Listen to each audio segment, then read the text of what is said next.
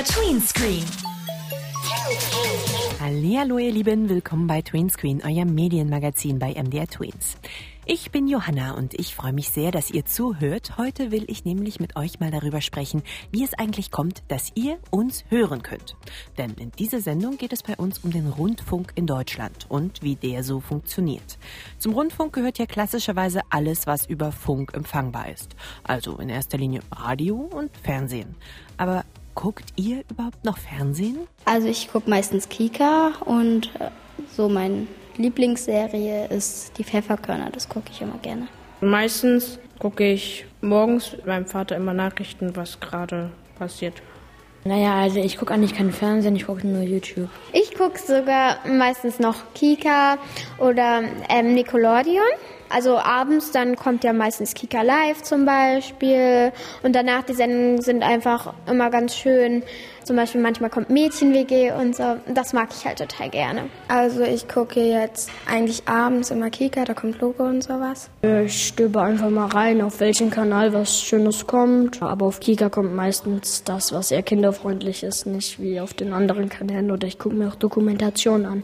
Was da jeden Tag im Fernsehen kommt, ist ja total unterschiedlich. Da gibt es Nachrichten und Filme, Spielshows und Serien, Dokumentationen und Comics. Aber habt ihr euch eigentlich schon mal Gedanken darüber gemacht, warum auf unterschiedlichen Sendern ganz unterschiedliche Dinge laufen?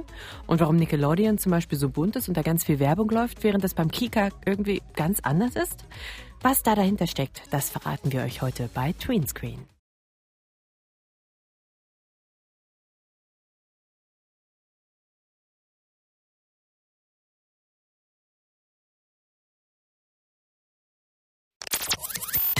MDR Tweens, Tweenscreen.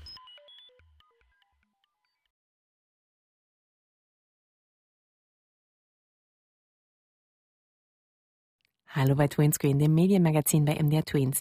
Vielleicht habt ihr das schon mal von euren Eltern gehört. Auf RTL und Pro7 läuft immer so viel Werbung, oder? Die Rundfunkgebühren werden wieder fällig. All das hat mit unserem Mediensystem zu tun. Das ist nämlich, wie in den meisten europäischen Ländern inzwischen, dual, also zweigeteilt. Und was das bedeutet, schauen wir uns jetzt mal genauer an. In Deutschland gibt es zwei verschiedene Arten von Rundfunk. Auf der einen Seite den privaten und auf der anderen Seite den öffentlich-rechtlichen Rundfunk. Beide bieten sowohl Radio als auch Fernsehprogramme an. Zu den privaten Sendern zählen zum Beispiel Pro7, Sat1, RTL oder Nickelodeon. Auf diesen Sendern läuft sehr viel Werbung. Das liegt daran, dass die privaten Sender, wie der Name schon sagt, privaten Firmen oder Unternehmen gehören. Und die finanzieren sich durch Werbung. Je mehr Leute eine Sendung sehen, desto mehr bezahlen Firmen dafür, in dieser Sendung Werbung zu schalten. Schließlich wollen sie, dass ihre Werbung möglichst viele Menschen erreicht. Und zwar am besten in der, wie Sie sagen, werberelevanten Zielgruppe. Das sind Menschen zwischen 14 und 49. Die kaufen nämlich laut Statistik besonders viel. Deshalb sind die meisten Sendungen auf privaten Sendern extra so bunt und auffällig gestaltet, dass trotzdem Leute einschalten, auch wenn da so viel Werbung läuft. Beim öffentlich-rechtlichen Rundfunk ist das anders. Der finanziert sich nämlich durch den Rundfunkbeitrag. Das heißt, jeder Haushalt in Deutschland bezahlt pro Monat 17,50 Euro, damit der öffentlich-rechtliche Rundfunk sein Programm machen kann. Dafür muss der aber sehr hohe journalistische Standards einhalten, darf fast keine Werbung schalten und soll Programm für alle machen. Also auch für Kinder, für Rentner, für Menschen mit Behinderungen, für Leute, die auf dem Land wohnen und für die, die sich für Kultur interessieren.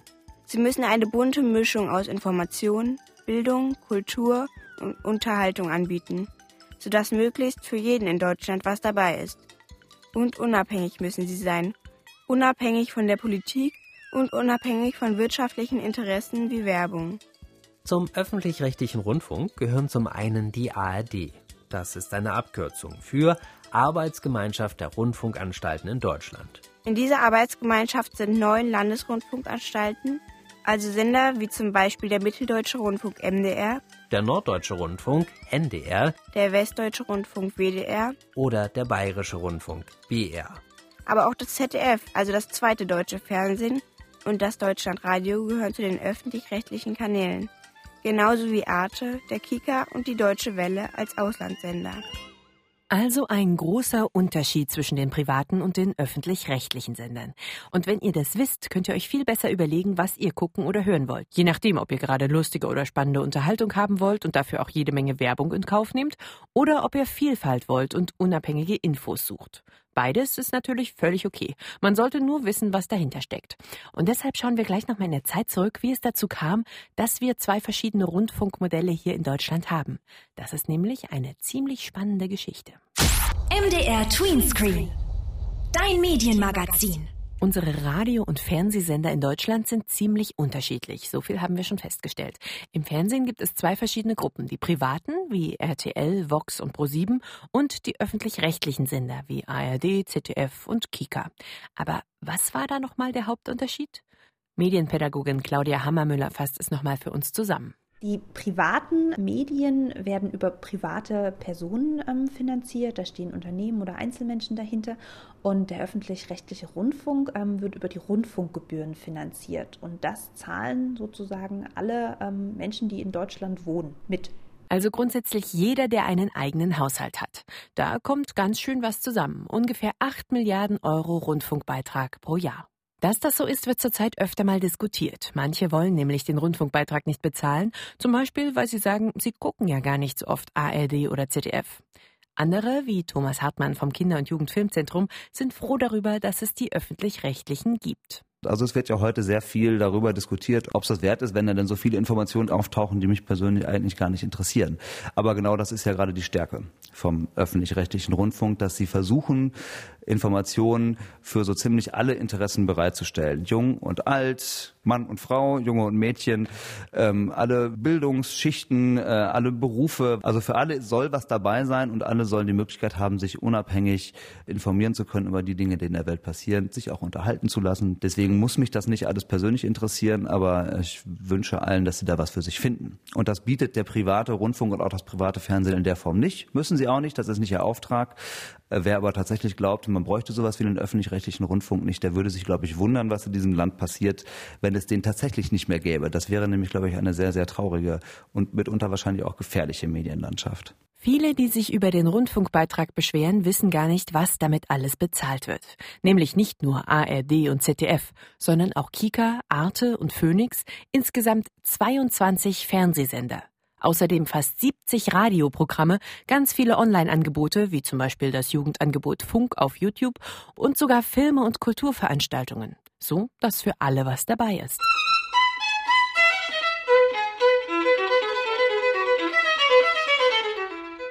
Dass dafür alle bezahlen müssen, egal wie viel sie davon selber nutzen, nennt man solidarisch. Das heißt, alle Erwachsenen in Deutschland zahlen zusammen für etwas, von dem im Idealfall jeder ein bisschen was hat. Die einen mögen vielleicht Krimis, die anderen lieber Kinderprogramm oder auch nur Nachrichten. Dadurch, dass alle mitbezahlen, kann das Programm vielseitig gestaltet werden. Das funktioniert so ähnlich, wie wenn zum Beispiel Kindergärten oder neue Straßen gebaut werden sollen oder in der Stadt Wasserrohre verlegt werden müssen. Auch hierfür bezahlen alle mit. Das Ziel ist, dass am Ende durch all die Dinge, die solidarisch finanziert werden, die Gesellschaft besser funktioniert. Und weil der öffentlich-rechtliche Rundfunk mit seinem breiten Informationsangebot auch dazu beitragen soll, dass die Gesellschaft gut funktioniert, wird er ebenfalls solidarisch finanziert. Trotzdem ist der Rundfunkbeitrag keine Steuer. Warum? Weiß wieder Claudia Hammermüller. Das hat was mit unserer Geschichte zu tun. Ähm, ihr habt bestimmt schon in der Geschichte gehört, dass es in Deutschland den Zweiten Weltkrieg gab, den, den Deutschland auch angezettelt hat und das ähm, Regime der Nazis. Und äh, da war es so, dass da ganz viel Propaganda betrieben wurde und ja, dass die Medien gelenkt werden konnten, ähm, weil der Staat die Macht über die Medien hatte. Und als dann der Zweite Weltkrieg ähm, vorbei war und man überlegt hat, ähm, wie man verhindern kann, dass die Medien wieder missbraucht werden können, hat man sich überlegt, dass es am besten ist, wenn man den Einfluss des Staates so gering wie möglich hält. Und deswegen sind die Rundfunkgebühren auch keine Steuer, die der Staat einzieht und verwaltet, sondern da gibt es eine extra Institution für, um eben diese Unabhängigkeit zu gewährleisten. Unabhängigkeit ist also ganz wichtig beim öffentlich-rechtlichen Rundfunk. Und wie man genau eine solche Unabhängigkeit als Journalist erreicht und hinkriegt, oder wo es vielleicht auch manchmal Schwierigkeiten gibt, darüber reden wir gleich mit einem gestandenen Journalisten vom öffentlich-rechtlichen Rundfunk, der uns mal aus seiner Erfahrung berichten wird, was das alles so mit sich bringt, dieses Unabhängigsein. Tweenscreen mit Johanna. Jetzt haben wir eben schon ganz viel theoretisch besprochen, warum es den öffentlich-rechtlichen Rundfunk eigentlich gibt und was ihn vom privaten unterscheidet. Jetzt wollen wir endlich aber auch mal mit jemandem aus der Praxis sprechen. Und dafür ist jetzt Steffen Quasebart bei mir im Studio. Er ist schon über 20 Jahre Journalist beim öffentlich-rechtlichen Fernsehen und moderiert fast jeden Abend das Thüringen-Journal, eine wichtige Nachrichtensendung beim MDR. Und von ihm möchte ich jetzt gern mal wissen, wenn doch der öffentlich-rechtliche Rundfunk so unabhängig sein soll, wieso werden dann in einer Nachrichtensendung immer nur bestimmte Sachen gezeigt? Eigentlich passiert doch noch viel mehr auf der Welt als das, was in den Nachrichten kommt, oder Steffen? Wie ist denn das bei euch beim Thüringen-Journal? Wir sind ja eine Fernsehnachrichtensendung, das heißt, wir müssen Bilder zeigen abends in den Nachrichten. Wenn wir keine Bilder haben, ist es schwierig. Dann können wir zwar immer noch jemanden hinstellen, der Nachrichten vorliest vom Blatt, aber für den Zuschauer ist das nicht ganz so spannend. Okay, also fürs Fernsehen braucht man Bilder. Das ist fürs Radio natürlich nicht nötig. Aber abgesehen davon, wie muss denn ein Ereignis aussehen, damit ihr im MDR darüber berichtet? Wir gucken erstmal, ist das Thema relevant? Das bedeutet, spielt das Thema überhaupt eine Rolle für unser Land? Und äh, da kann man mal sagen, alle großen politischen Entscheidungen spielen immer eine Rolle für unser Land. Die kommen also als Thema vor. Wichtige Wirtschaftsnachrichten spielen auch eine Rolle für unser Land. Wenn sich also eine große Firma bei uns ansiedeln will oder wenn die beispielsweise pleite geht, dann heißt das, dass viele Muttis und Vatis plötzlich entweder ihren Job verlieren oder dass die eine Chance auf einen neuen Job bekommen. Und beides ist auch wichtig für unser Land. Also werden wir darüber berichten. Große Sportereignisse finden bei uns auch in der Sendung immer statt. Also Fußball beispielsweise, da wissen wir einfach, das hat viele Fans in Thüringen. Jetzt wird es ein bisschen schwieriger bei Themen, die all diese Eigenschaften nicht mitbringen, die also nicht fürs Land relevant sind, so nennen wir das, die auch nicht von großem öffentlichen Interesse sind. Da fällt mir beispielsweise ein, wenn jemand in seiner Freizeit Angelhaken sammelt und auf diese Art und Weise die größte Angelhakensammlung Thüringens zusammengestellt hat, dann könnte das unter Umständen schon eine Nachricht sein, wenn das wirklich skurril und spannend und ähm, einzigartig ist. Wenn es jetzt noch 20 andere Leute gibt, die auch Angelhaken sammeln und äh, alle Sammlungen sehen irgendwie gleich aus und dann, dann lohnt es sich wahrscheinlich nicht darüber zu berichten, weil dann sagt sich auch der Zuschauer, ja, das, äh, da habe ich auch schon mal Spannenderes gesehen. Wie kann es sein, dass der Angelhakensammler es in die Nachrichten schafft, obwohl er eigentlich nicht relevant ist, wie du sagst? Also ein wichtiger Faktor oder ein wichtiges Kriterium für eine Nachricht im Sinne einer Nachrichtensendung ist tatsächlich auch, dass ein Ereignis außergewöhnlich sein muss. Da wird immer gerne der berühmte Sack Reis genannt, der in China umgefallen ist. Das ist so ein geflügeltes Wort unter Journalisten. Das ist ungefähr so spannend wie, der, wie wenn in China ein Sack Reis umfällt, sagt man gerne unter Kollegen, wenn man damit deutlich machen will, dass etwas überhaupt nicht spannend ist, weil China hat viele Säcke mit Reis und die fallen jeden Tag wahrscheinlich um. Deswegen sind bestimmte Sachen genau so spannend, eben gar nicht spannend. Also ein Ereignis muss außergewöhnlich sein, am besten noch nie da gewesen oder so selten, dass es sich tatsächlich lohnt, davon Bilder aufzunehmen und dann auch zu zeigen. Verstehe, wie zum Beispiel jemand mit einer absolut ausgefallenen Angelhakensammlung. Aber was würdest du sagen, wenn jetzt Leute kommen, die sagen, ich habe im Internet gelesen, dass heute noch viel mehr passiert ist als das, was ihr in den Nachrichten gezeigt habt? Erstens mal die Frage, berichten wir überhaupt ein Thema, über ein Thema? Wenn ich jeden Tag 100 Themenvorschläge bekomme und meine Sendung hat nur 30 Minuten Sendezeit, dann muss ich tatsächlich ungefähr 90 Themenvorschläge verschieben oder ablehnen. Das heißt also, von 100 Themenvorschlägen finden 90 erstmal gar nicht statt bei uns in der Sendung. Aber das liegt nicht in den bösen Absichten der Journalisten, sondern es liegt einfach in der Natur der Sache, dass eine Nachricht zu berichten immer auch heißt, andere Nachrichten für diesen Tag, für diese Sendung dann eben nicht berichten zu können. Okay, also über alles berichten geht einfach nicht. Aber trotzdem versuchen gute Journalisten natürlich so neutral wie möglich über ein Ereignis zu berichten. Und das fängt schon bei der richtigen Recherche an. Steffen, worauf achtest du denn beim Recherchieren? Kann man jetzt, wenn man zum Beispiel über Google im Internet was findet, dem einfach so glauben? Wenn ich eine Information haben will und anfange, die zu googeln und stoße auf irgendeine Seite und dann steht dort etwas dazu, dann würde ich mir als erstes mal anschauen, was das für eine Seite ist. Wenn das beispielsweise die Wikipedia ist und ähm, der Artikel ist auch bereits abgeschlossen, bei Wikipedia gibt es ja die Möglichkeit, Artikel, wenn sie sauber recherchiert sind, irgendwann abzuschließen, dann kann auch niemand mehr dran rumdoktern. Dann würde ich sagen, da haben viele Leute sich Gedanken drüber gemacht und ihren Gehirnschmalz reingegeben, da kann man schon recht vertrauensvoll damit umgehen. Da gucken genug viele drauf. Außerdem würde ich sagen, wenn eine Information von einer Seite stammt, die beispielsweise zu einem öffentlich-rechtlichen Sender gehört oder zu einer großen Tageszeitung. Da kann man durchaus davon ausgehen, dass da schon mal Leute drüber geguckt haben, die Ahnung von Nachrichten haben, professionelle Journalisten. Aber es gibt im Internet auch viele Blogs, die von Privatleuten betrieben werden. Die sehen optisch auch ganz toll und professionell aus und die verbreiten auch Nachrichten in der Welt und dagegen ist auch gar nichts einzuwenden. Allerdings haben die eben oft immer nur ihre ganz persönliche Sicht auf eine bestimmte Nachricht auf ein bestimmtes Ereignis. Und da muss man dann ein bisschen vorsichtig sein, weil diese persönliche Sicht ist natürlich eingefärbt durch das Erleben desjenigen, der den Blog geschrieben hat. Okay, aber gibt es dann Quellen, denen man grundsätzlich mehr vertrauen kann als anderen? Als wirklich seriöse Quellen würde ich immer auch öffentliche Ämter und Institutionen ansehen, weil die sind tatsächlich zur Wahrheit verpflichtet. Also sowas wie das Statistische Landesamt beispielsweise, die äh, Zahlen aufbereiten, die für ganz für ein ganzes Bundesland gelten, die sind tatsächlich zur Wahrheit verpflichtet und dürfen da auch nicht ran, dran rum manipulieren. Tatsächlich haben die auch wenig Interesse daran, sondern denen geht es wirklich um wissenschaftlich fundierte Daten. Und dann, wo wir gerade dabei sind, natürlich haben wir auch Universitäten beispielsweise, Hochschulen und andere Einrichtungen, wenn die irgendwas erforschen in der Chemie oder in der Physik oder so und dann Ergebnisse veröffentlichen, dann können wir auch davon ausgehen, dass das die Wahrheit ist zum derzeitigen Stand der Ereignisse.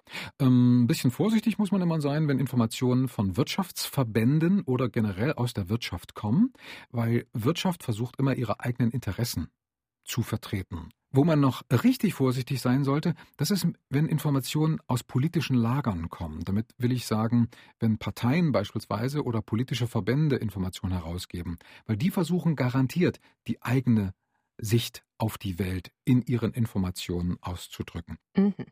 Steffen, du bist ja Moderator von einer öffentlich-rechtlichen Nachrichtensendung. Nun wissen wir schon, dass sich die öffentlich-rechtlichen anders finanzieren als die privaten Sender, also nicht in erster Linie durch Werbung, sondern durch den Rundfunkbeitrag. Aber sag mal, merkt man das eigentlich auch in den Inhalten? Tatsächlich unterscheiden sich die öffentlich-rechtlichen von den äh, privaten Sendern natürlich auch in der Art und Weise, wie sie Programm gestalten und welche Themen sie überhaupt bearbeiten. Wir können auf den ersten Blick sagen, dass die öffentlich-rechtlichen einen Auftrag haben, die Leute in Deutschland mit Informationen zu versorgen. Es gibt tatsächlich so einen Informationsauftrag, der ist extra in einem großen Vertrag, so ein Rundfunkstaatsvertrag, so nennt sich das Ganze, festgeschrieben worden. Und da steht drin, Leute, ihr müsst die Leute da draußen mit Informationen versorgen. Das ist also unsere Hauptaufgabe. Ich habe außerdem noch festgestellt, dass es ähm, großen Unterschied gibt in Bezug auf das Gebiet, in dem sich öffentlich-rechtliche und private bewegen. Also wenn wir feststellen, ich kann für mein Land in Thüringen sprechen, ich bin ja Moderator des MDR Thüringen Journals, ein regionales Nachrichtenmagazin. Und das heißt, wir machen tatsächlich Nachrichten für Thüringen. Das kostet richtig viel Geld, wenn man äh, Kamerateams rausschicken will und abends eine 30-minütige Sendung auf die Beine stellen will, die tatsächlich nur Nachrichten für unser kleines Land Thüringen produziert. Damit ihr mal so eine Größenordnung habt, das kostet bei uns pro Sendung ungefähr so 30.000 Euro für jede Sendung, jeden Tag. Und äh, das können sich private Sender gar nicht leisten. Also so viel, man nennt das auf Neudeutsch Manpower, also das heißt, so viel Geld in Leute zu stecken, die jeden Tag für ein so kleines Gebiet wie Thüringen Fernsehen machen. Deswegen beackern die mit ihren Nachrichten, mit ihren Sendungen generell niemals so kleine Lokalitäten wie unser Land beispielsweise oder überhaupt so kleinflächige Gebiete. Die sind also mit anderen Worten nicht auf dem Land anzutreffen, sondern die machen hauptsächlich Fernsehen für ganz Deutschland und sind dann, wenn, dann noch in den großen Metropolen wie Hamburg, München, Berlin, Stuttgart oder so anzutreffen.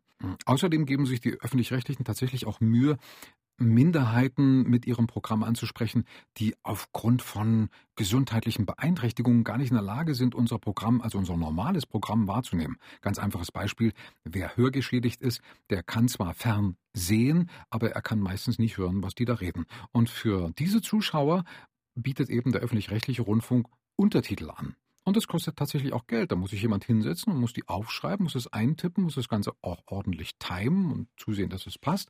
Und das will alles gemacht und getan werden. Und das ähm, kostet schon eine Stange Geld. Und das bereitzuhalten, das machen tatsächlich nur die öffentlich-rechtlichen. Auch Angebote für beispielsweise Sehbehinderte, ähm, dass die äh, sich einen Spielfilm anschauen können und immer mal jemand erklärt, jetzt kommt ein Mann ins Bild, jetzt geht eine Frau aus dem Bild raus und sowas alles. Das nennt man sozusagen Spielfilme mit Hörfassungen für Sehbehinderte. Und das es auch fast nur bei den öffentlich-rechtlichen, weil eben das auch Geld kostet, wenn das erstmal gemacht werden will.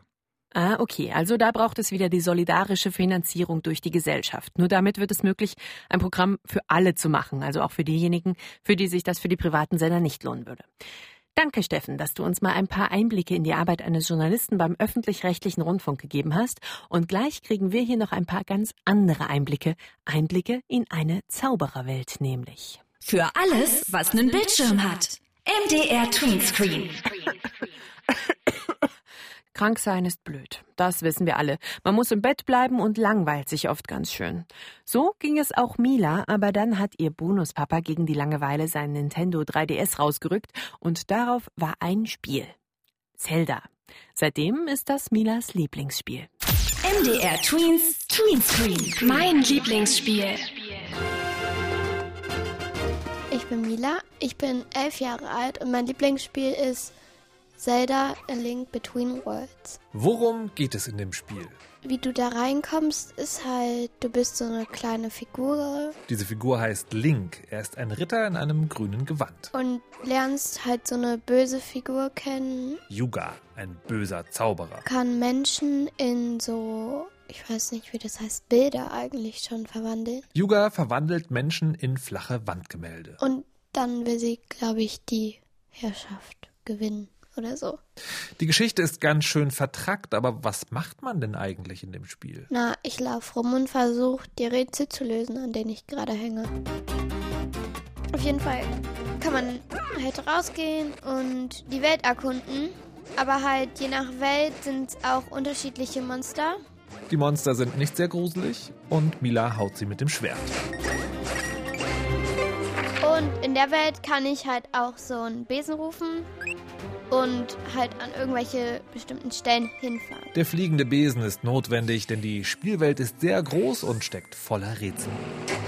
So, zum Beispiel hier ist eine Aufgabe, da muss man so eine Windräder anschließen und die halt in einem bestimmten Rhythmus und man kann halt immer rein und rausgehen und dann gehen die halt entsprechend wieder aus. Ja, und dann musst du halt bestimmte Windräder anmachen, um immer weiterzukommen. Warum macht das Spiel Spaß? Also es macht mir Spaß, weil man findet halt immer neue Rätsel und muss die dann halt auch lösen. Wie lange sollte man spielen dürfen? Also ich würde sagen mindestens eine halbe Stunde, wenn nicht sogar eine Stunde, weil es manchmal länger dauert, dass man eine Aufgabe löst. Und was sagen deine Eltern zu dem Spiel? Also, das kommt auch ursprünglich sozusagen von meinen Eltern. Ich war krank und mir war langweilig. Und dann, dann hat mein Bonusvater ähm, meinen Nintendo halt rausgeholt und beziehungsweise seine Nintendo und ich fand das Spiel halt von Anfang an ziemlich cool. Zum Abschluss könnte ich ja vielleicht nochmal von den Barden in der Kneipe ein Lied spielen.